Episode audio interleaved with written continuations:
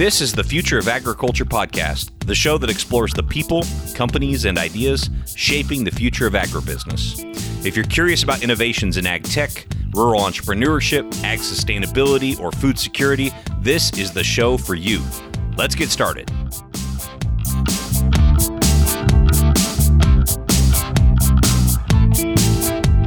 Hey, thanks so much for downloading this episode of The Future of Agriculture. My name is Tim Hammerich, and every week I share stories of ag innovation right here, so I'm glad you're here with us.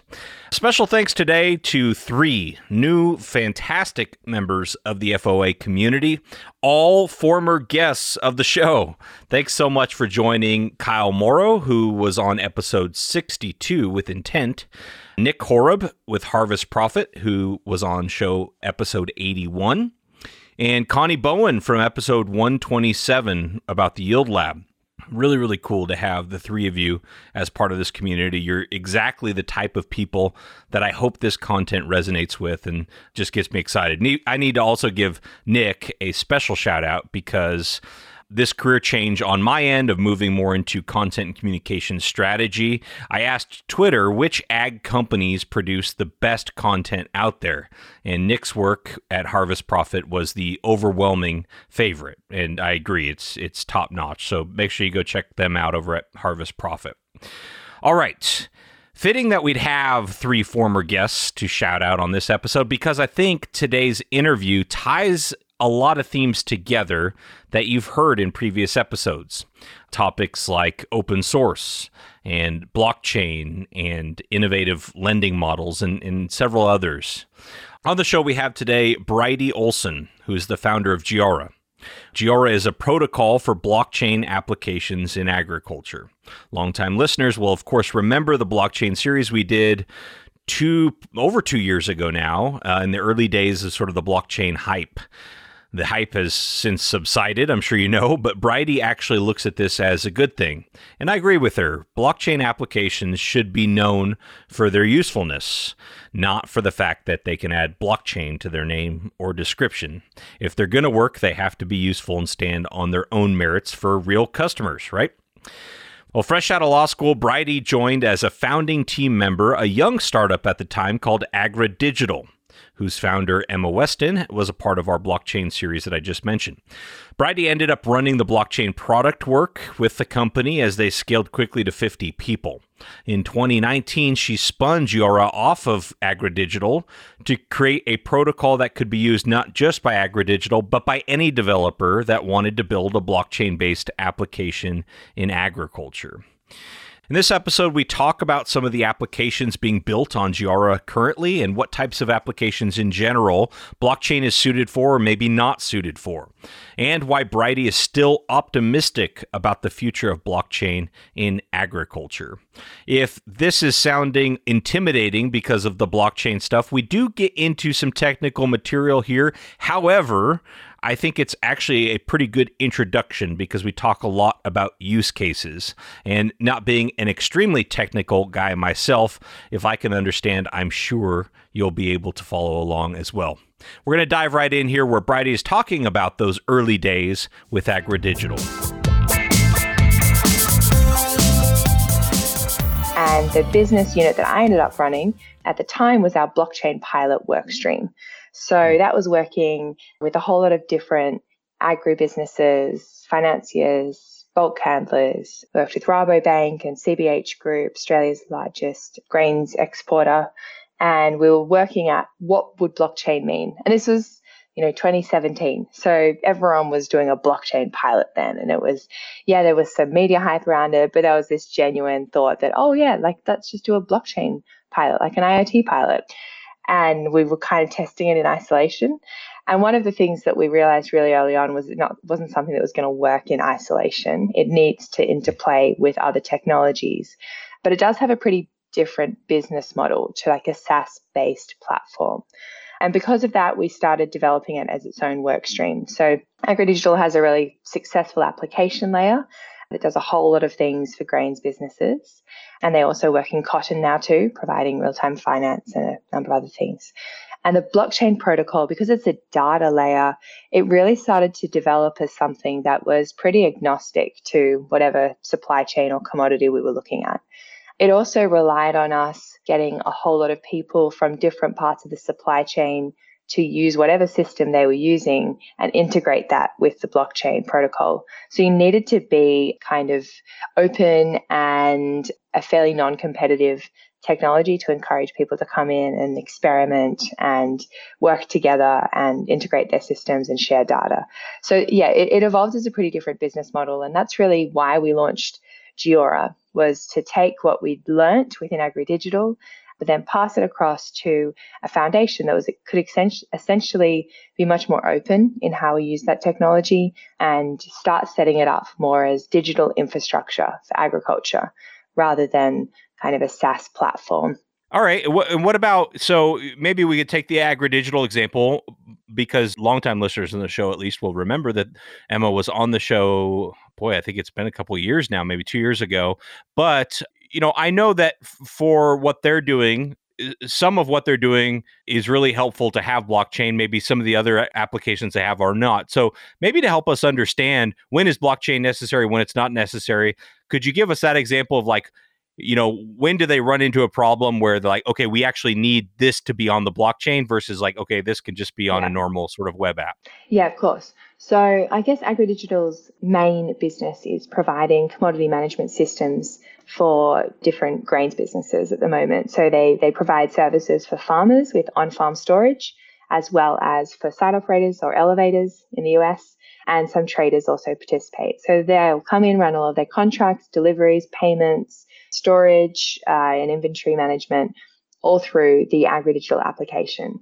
And for a lot of those functions, you know, they're, they're providing a, a really tight, automated service for their users. So it's super user friendly. And a lot of what happens is passing data between different applications, creating, you know, a form or a contract or a warehouse receipt off the back of, you know, minimal contact from the user because a lot of the information that we capture, we just repurpose in multiple different formats. So they're, they're providing that entire automation tool. And then they also have a couple of calculators, so like a stack average calculator or they create some export documents. And a lot of that kind of application functionality doesn't need to be stored against the asset. So there are a lot of algorithms to calculate, you know, the stack average, and we don't need to store that algorithm on the blockchain layer, but maybe the end result, which is the quality metric, is what we want to store against that mm-hmm. asset. So a lot of what we do with AgriDigital is working out, okay, you're doing a ton of things in the application, but where is that application generating a value that we think is important enough to store immutably against the asset that's being stored in the in the blockchain? And most of you know most of what happens day to day we might not we might not need to store like we don't necessarily need to store a warehouse receipt but we do want to store that asset data against an asset or we don't necessarily store, you know, an invoice because they don't want to keep the finance data on chain. They want to keep that off chain. So we don't store that data. So it's a, it's a process of going through, okay, what do we think is really important? Because, you know, once your farmer then goes to sell this asset, what sort of data do they want stored on the blockchain that they can then share with the next user outside of the AgriDigital platform? And so, yeah, I, am Does that make sense? I'm yeah. kind of going into the specifics, maybe a little bit too much in some of the no, digital no. features, but the general concept, yeah, is that a lot of work happens at the application layer. And what we do is work out where there's a valuable data point, and that's where we store it in Giora. And why did it make more sense for you to do that separately from AgriDigital instead of just grow that as like a business unit within AgriDigital? Because I know you and Emma, your your partners uh, in, in this new venture as well. So why did it need to be its standalone entity? Yeah, it's a good question, and it was something that we spent a lot of time talking to people within AgriDigital about and thinking about, um, as I'm sure you can imagine. And the reason that we wanted to do it is because we really see that this is infrastructure. It's it's bones. It's quite different to a platform or an application. And because of that, we really wanted to get it in the hands of as many people as possible at really low cost and see what they could do with it. So it's kind of it's community play in a lot of ways. You know, we moved it into a model where it's a non-equity structure. So no one owns the protocol. It's run by our team, but we're really trying to make it as open as possible and encourage people to come in and experiment You know, ag has been the least digitized industry for years globally, and we really wanted to make sure that agriculture doesn't miss out on the best technology again.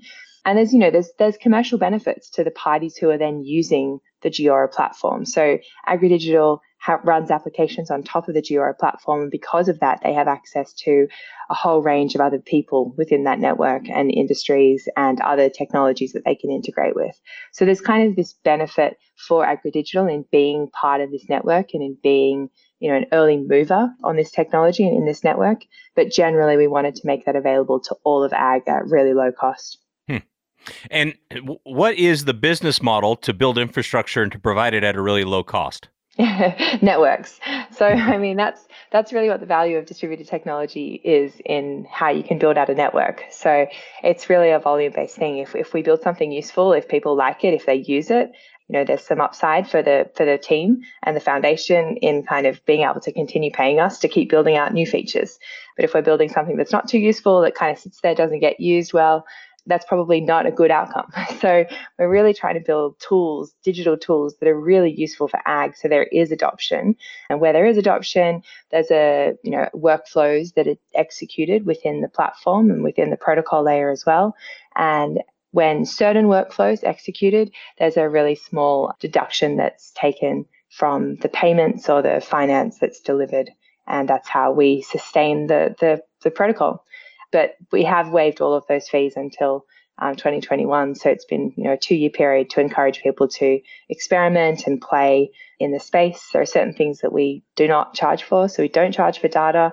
We think that that's like a, you know, it's a really tricky model when you start either paying people to contribute data or charging for data because you're either encouraging people to span the network with a whole lot of information that might not be useful or you're making you know a disincentive for people to actually contribute data which is useful or potentially could be useful if you're if you're charging them to, to read and write data.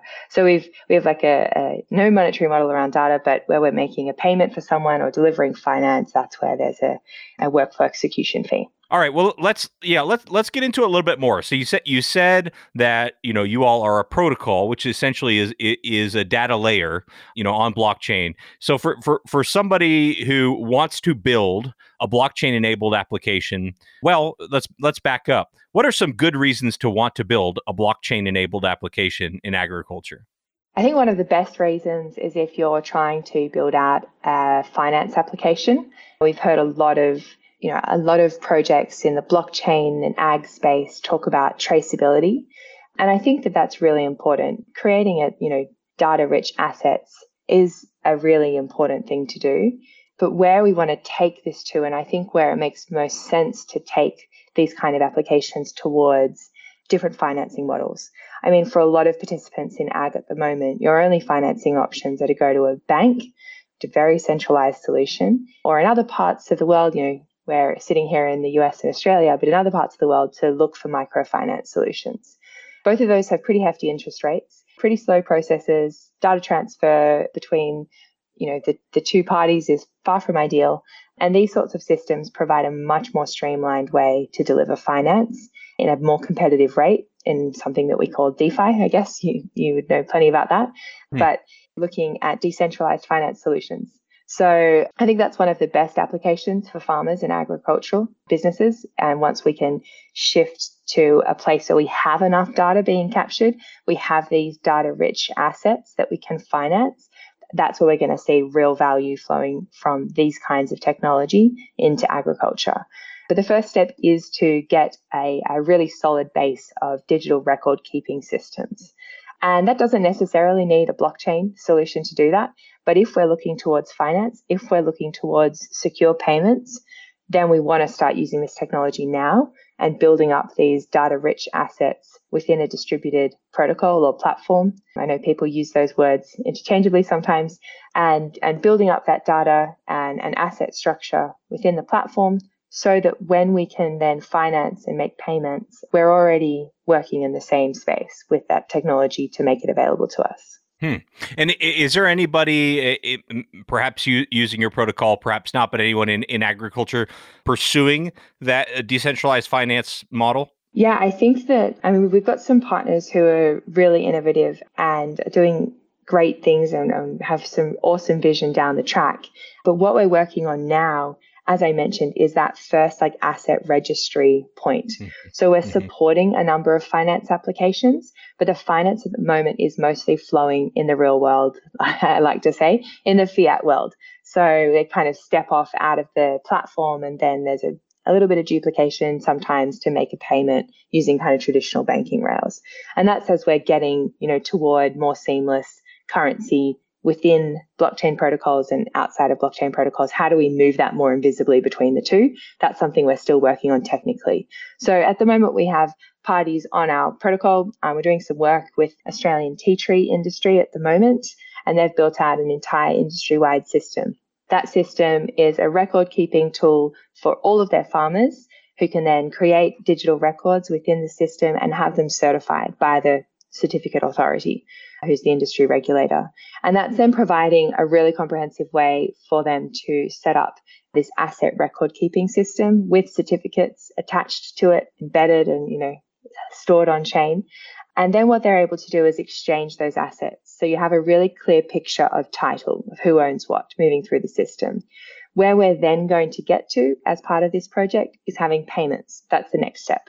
So they'll actually not just be transferring the ownership, like in a legal or kind of a data sense, but they'll also be making the payment through the system. And then finally, the you know the last step in this is then we open up this data set. We open up these assets to bring in financiers who are then willing to lend off the back of that asset. And that's a model that we work with AgriDigital in the cotton industry, providing asset-backed finance. And that's something that we ran last year through uh, the grains harvest as well. In Australia, it's obviously a pretty small harvest, but we ran that last year financing real time grain assets using the protocol data layer, but making the finance payments using traditional banking rails. Yeah, and in addition to you know the the less friction in the transactions for the farmer is the big benefit that basically those financiers are in a position to kind of compete for their for their business at that point because the data is all sort of aggregated and accessible well can be made accessible to them as needed yeah, completely. So they're offering and willing to offer much better rates if we're able to have real time oversight, um, a much better risk profile of both the farmer, but also be able to lend in an asset backed way. So I can actually see a live view of the asset because there's data feeds coming through, and I can understand much better the information that I need in order to make a risk assessment and to value that asset. And all of those things go a long way towards reducing lending costs and the, the, I guess the final thing that we can do is we can actually automate a lot of it. So we can have a financier deploy like a financial instrument into the platform or the protocol. And once that's deployed, it can have the parameters already built into that smart contract, which represents the financial instrument, and then automatically distribute finance. Whenever an asset's created in the network that meets those parameters, it can distribute that automatically. And we think that that is really exciting because it essentially, you know, a lot of people who are not banks might just have pools of money sitting there looking to invest it in something and it offers a way to invest in agriculture, invest on farm. And we know that $2.3 trillion annually additionally needs to make its way to farmers if we're going to meet or to supply chains if we're going to meet our sustainable development goals. And that's all to mm-hmm. go towards transition to organic sustainable farming practices increasing yields for food security and all of that is going to require an enormous amount of investment. And so we're going to need to open up these rails to other investment opportunities really soon if we're going to meet those mar- meet those targets let, us see if I'm tracking a little bit here because the way I'm understanding this, if I'm a farmer and I want to get a loan right now, I fill out a loan application, I send it to one bank, they probably send someone out, we talk, we go through the process, then I find out if I'm going to get a loan. If I say, hey, that didn't work out with that bank. Why don't you just send my data over to this other bank and see if they're, they're interested? They're going to say, no, absolutely not. Go fill out, go through their own process. And mm-hmm. nobody's process is the same. And, and so in part is that one of the advantages to me is like I have that data in one place and it can do I get to still give permission of who gets to see it and uh, own that data myself and how do I make sure that that doesn't get in the hands of somebody who's going to use it against me? Yeah. I mean, I'll address that point first and then talk to okay. how a farmer might access right. it. Absolutely, you own your data. And that's one of the benefits of these sorts of technologies is whatever data you contribute, you have full control over. So in terms of having data control and control over your identity and control over your information and ability to record it once and then securely share it with multiple participants. That is absolutely what this technology is good at. We have a really robust permissioning system built into Giora. So what that means is that anyone who has any data point that they've contributed, you know, it might be I might be tracking from the weighbridge simply just the weight. That's that's the only data point. I can essentially toggle that on and off. If I've contributed that data or if I own that data as the original author, then I have full permissions to let to have control over who can see that within the system. I could set it for 10 minutes. You could check out the weight for 10 minutes and then I'm going to turn it off again. So that's absolutely really important part of shifting as well the kind of power imbalance sometimes in supply chains and, and giving farmers back you know the control over their assets and their asset information and being able to create a full picture of that data as well is really important.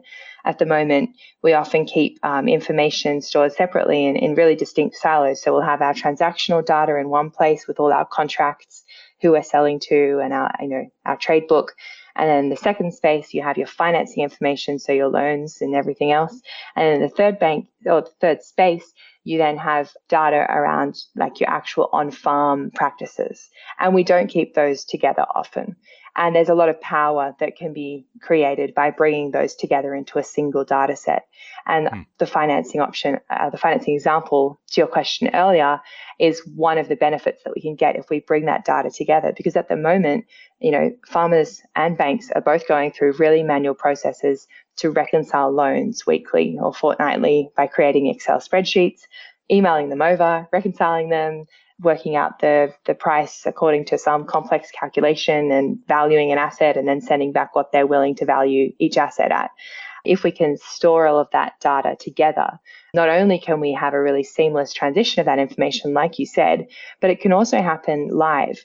And there's a really distinct shift then in how we finance. It's not off the back of an existing mortgage, but it's actually asset backed because the financier has a good enough view over that asset. And it doesn't have to be annual, it can be seasonal when farmers actually need the money. So there's a there's a few really big shifts that come with having better data passed in real time between participants. Okay, you might have just a- answered my next question, which is why do we need a protocol for agriculture? You know, if it's just the data layer, why does one need to be industry specific? But you, you may have just answered that. Yeah, I mean, there's definitely a network benefit from getting the same industry playing in the same space. So I guess it's it's uh, limited resources to target the onboarding of specific parties who are going to benefit each other a little bit. You know, if we're, if we're to be frank, we're we're still a startup, we're a small team, and we know ag, so that's where we started.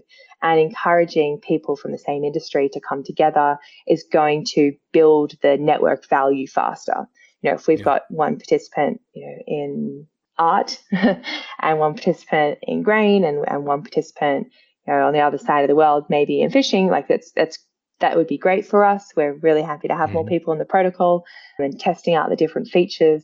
But if we can get participants who work in similar spaces, then they're going to generate value for each other quicker, which is a good test of like the network effect and, and the network value. So some of the projects that we work on, we do try and rally together industry bodies to pull together people in the industry and start to test some of these benefits early on Otherwise, you might be waiting a little while to get the benefits of having something decentralized if you're the only user from your industry operating on top of that platform. Mm-hmm. So yeah, so I guess it's it's mostly we know ag and and we're hoping to get some network benefits in various agri industries but when we're kind of early days. Great. Yeah. We've already on this year on this podcast had some farmers that are building their own tech. And I, I, I, love those stories a lot. And I could see with something like this is if you've gone through the effort to get all of your data onto a, one protocol and there isn't another application that does what you want to do, you could, you, the data is already there. You could build your own application on the protocol. I, and I exactly. don't mean to belittle it. I mean, it's still a lot of work, but you could build what you need in a way because my understanding is, you know this is kind of an, an open source type approach. Yeah yeah exactly. So what we've done is we've made our apis accessible so it becomes really easy to build an application and just use those APIs to execute certain workflows in the protocol. So you don't even need to understand Solidity or other blockchain components as a developer, as a technical farmer, all, all you need to be able to do is build a, you know, a web application which I mean, I tell my team, and I'm not a technical person, like I need to understand our API. If I can understand and use our API, then we're doing something right. and I'm probably, you know, I, I, I, do work in this space, so maybe that's uh, maybe that's cheating a little bit, but at least it's getting it closer to a user who's not, you know, a, a highly technical software engineer, which is really the realm of blockchain technologies at the moment. You need to have quite specialized technical expertise to build using them. So we're trying to make it really accessible, and that's what our API does. And we've just actually launched two weeks ago our developer toolkit. So it's on our website, and people hmm. can just go and play around and they can see, you know, what what does this API do for me? How could I build a really small application on it and just get started? So yeah, exactly as you say. If, if you are then a farmer and you see a need, you know, I, I'd love to be capturing, you know, some photos of my paddocks and uploading them. Well, great. There's a there's a tool for that. You don't need to go and find a specific application to do that for you. You could just you could just build a, a really simple mobile app, take a few photos, mm-hmm. and then we'd run the everything from the API down within the Giora digital toolkit. All right, uh, I so I asked. We have the, a brand new membership community, and we had a couple questions from there. And I, I, uh, one of them I wanted to ask you about, which is how do you view IBM Food Trust? Are they are they doing the same thing, just maybe more focused on the traceability, or is it slightly different? Yeah. So I think that IBM Food Trust, well, IBM has two different work streams, one that's focused on finance and one that's focused on food traceability. And they have an awesome team. I really like the IBM team. We spend a bit of time with them. And the Food Trust project, as you say, focused on traceability. They obviously are playing kind of at a different tier to us at IBM. Be surprised to know that our, our little uh, Sydney based startup doesn't have the same amount of resources as, as IBM does. Yeah, so we, I mean, there's a lot that we learn from them. We obviously have started by using different technologies, IBM using Hyperledger, and we, we've started and mostly played around using Ethereum based technologies. So there are a few differences technically, but I think achieving that overall objective of getting food traceability and, you know, IBM working with systems like Walmart, saying, okay, well, we're going to get full traceability into Walmart. That's great. Where we then play is probably with the, the smaller parties who don't maybe have the, you know, the ready digital infrastructure or the cost, you know, the cost base to be able to work with those larger technical players and we're kind of a bit more you know, lightweight. So we fill a different gap, probably more the tier two, tier threes. And then what we try, what we aim to do, and you know, when we chat to the IBM team, we're always talking about this, is then to make our systems really integratable. So any data that's flowing through Giora could easily pass into Food Trust. We haven't had the opportunity to test that yet, but that's our you know theoretical ambitions. So that as a user, it doesn't really matter what's happening kind of on a data layer. You want to be able to serve your business needs so if you need to send data to Walmart, then you should be able to send data to Walmart if they're using an IBM system. Right. So that's that's the goal there. Okay, that's neat. And why did you choose Ethereum? Yeah, I think that well, we're, we're probably one of those not rare blockchain companies, but we're, we're one of the companies that doesn't have a marriage with any one technology. We've definitely played around and had, you know, a lot of advice from a lot of different technologies. The reason that we have gone with Ethereum for this was at the time when we started building out Giora a year ago, it definitely looked like it was going to serve our needs the best. It had you know, really great standardization around smart contracts. And we thought that's going to be a really useful way for us to accelerate our growth and to tap into DeFi applications early on and, and, other currency solutions early on. I think the developer community within Ethereum has always been really supportive and a, and a really great value add for our business. And so, for those reasons, and, and yet particularly relating to the smart contracts reasons and the flexibility we had with Ethereum, we continued building with Ethereum. But Giora is essentially assigned, designed to be lift and shift and that's the language that we try to use to describe how we can plug and unplug the various different blockchain components under the hood. Mm-hmm. And I mean, that's the whole benefit of building out something like Giora is that as the user, you don't have to continue making technical decisions. We will do that. So we're really, you know, we closely monitor what's happening in the development of the different technical components and are upgrading the protocol regularly so that we can make sure it's it's delivering the best solution for our customer. For our customer, it doesn't, you know, they don't have to learn a new smart contracting language. You know, if Ethereum crashes, you know, and, and fades away and we shift to something else, we aim for that to be completely seamless and we just yeah lift and shift to new protocol or protocol components it seems like I, I, I heard about smart contracts a lot years ago, and I don't hear about them as much anymore. Have they? How has that kind of played out? Are are smart contracts being used regularly in in ag supply chains today? Yeah, I mean, well, smart contracts when we talk about them in our Giora office, it's essentially just a bundle of code.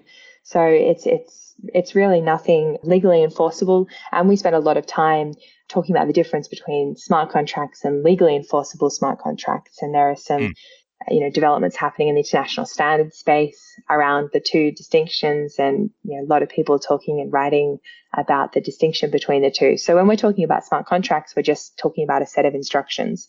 So we use that all the time in the Geora protocol. It's how everything works because it's how the instructions are sent and it's how the the assets within the protocol are structured they're structured around smart contracts but it's probably yeah it's probably a little bit of a misdirection to call it a contract in any sense of the word contract normally, which I think maybe has has caused people to talk about them less. Because when you're kind of the conversation originally around like enforceable smart contracts, I think has become separate to just like the technical, we're using smart contracts to do X and Y. Yeah. Well, I want to thank Corey Franson then for those for those questions about sort of the back end on, on the blockchain. That was pretty. That was cool. That the, the new community. It's fun to bring them in and, and have them ask some questions as well. I, I as you are going to gather here, I like coming up with fictional startups. Let's say I want to start up a company that helps manage produce growers food safety regulations and that requires a lot of data and i'm going to help them because every state's differently and they keep getting more and more of these regulations put upon them and it's tough. And so i want to start up this company that helps them manage their food safety regulations. Part of the pushback i'm going to get is they're going to say look i'm already putting all this data in my farm management software. And i'll say oh good. Well i want to work with those farm management softwares to to share data for farmers that want to use my, you know, my food safety management software. What is the incentive that I could say, hey, let's all just go get on, you know, Geora here, and then they put the data in one place, and we can all use it for our purposes, and it's better for the farmer. What's the incentive for them to do that? Now, I'm sorry that's such a convoluted question, but you see where I'm getting no. No, I think I think that you're hitting on the the real question is how do we create incentive models for kind of proprietary software companies to want to share data. And exactly. That's a way better way of asking that question. no, no, no, I mean, I, I, I, I spend a lot of time thinking about that. So I think it's a real challenge. I think that the pressure needs to come from multiple directions. I think farmers and users requesting something is a very, very big both carrot and stick for software providers. And as soon as one starts to offer an additional feature, you know, the rest of the software providers are going to need to start off offering that as a feature. So I think that, you know, user demand, farmer demand, saying, hey, I want control over my data. Hey, I want to use my data for, you know, providing my streamlined reporting back to the industry body. That's that's something that then they have to think about. And I think, you know, in the export document space, we've definitely seen applications have to grow into providing better export doc integrations and tools because of user led demand. And so I think that that's that's a really powerful tool that that farmers have to to make requests of their software providers. But then also, I guess regulators set up frameworks for people to contribute data back to their, you know, one, one of the big ones in Australia is we get a lot of reporting back for the purposes of calculating royalties.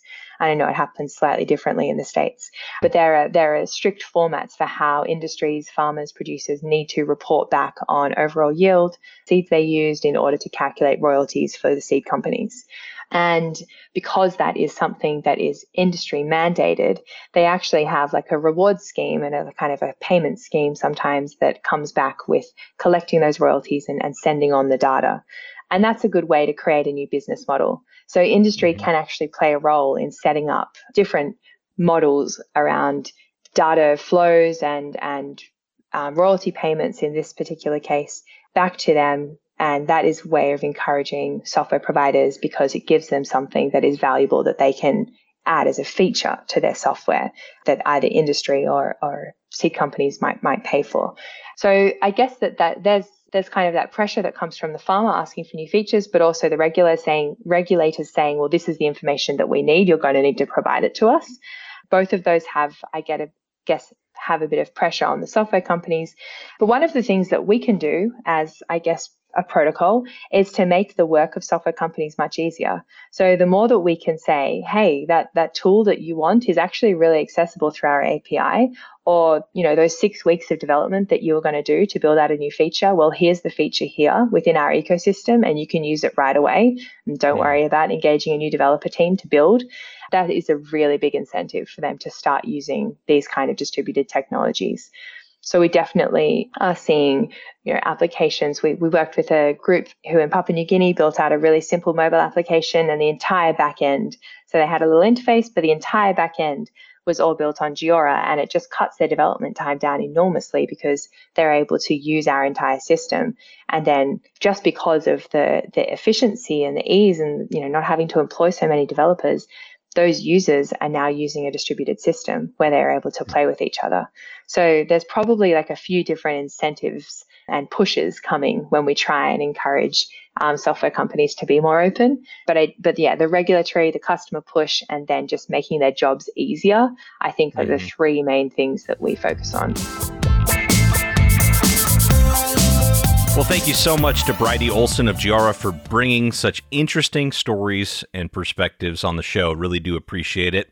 And for you listening, what do you think of this blockchain stuff? Do you see these use cases as important? Do we have a fit here as terms of this technology with real agricultural problems? I think it's definitely interesting to think about a data layer that I can own my data and use it however I want in a very fluid way. And I think if they're successful, that's what we're probably looking at here. But I'd like to hear your perspective. Hit me up on Twitter at Tim Hammerich via email tim at aggrad.com, or if you're in the community, start a thread in the community and we could talk about it there. I am planning on returning to writing blog post reflections about all of these episodes, and I think it'd be cool to include some of your feedback in those blog posts. So if you're up for that, please let me know what you think. One other thing I'd just like to address before we head out here from this episode is I, I don't think I've addressed this directly, so I understand why many of you are asking. I made the decision months ago not to turn this into the How COVID 19 Impacts the Future of Agriculture podcast. For better or worse, that was the decision I made. I know some of you have reached out wondering why I'm I seem to be ignoring the biggest thing that has happened in, in our lifetime, probably, and why I'm not refocusing on this new world we live in. It's mainly for three reasons. The first of which is I don't think COVID 19 nullifies any of the content that I'm producing here. I still think it's evergreen content. Number two, there are a lot of people who are producing that content and doing so very effectively. If you want references, let me know and I can send you to people who are doing interesting work there. And number three is I just tend to avoid breaking news in general on the show. And while COVID 19 will have lasting impacts, most of the stories that I'm seeing are pretty time bound. And I just have decided to stay with our sort of normal course of, of content. So, anyway, I, I, hope that clarifies for those of you who have been asking. I understand why you're asking, but that's sort of the reasons why I decided to, to do what I've done. But more great stuff to come, I promise. The bonus episode last month went really well that I did with Matthew Pryor, so I'm thinking maybe I might throw one of those in every month or so, unless some of you start yelling uncle with way too much content. But thanks so much, as always, for your time and your attention. I really don't take it lightly. I'll be back next week with another story of ag innovation. Hey, thanks again for listening to the Future of Agriculture podcast. If you like what you heard here today, I'd love to connect with you further. Go over to futureofag.com, that's futureofag.com, and let me know a good email address for you so we can keep in touch. Also, you'll be able to check out a ton of bonus content on the blog while you're there. Otherwise, make sure you're subscribed to the show so you can catch another fascinating ag innovator here next week.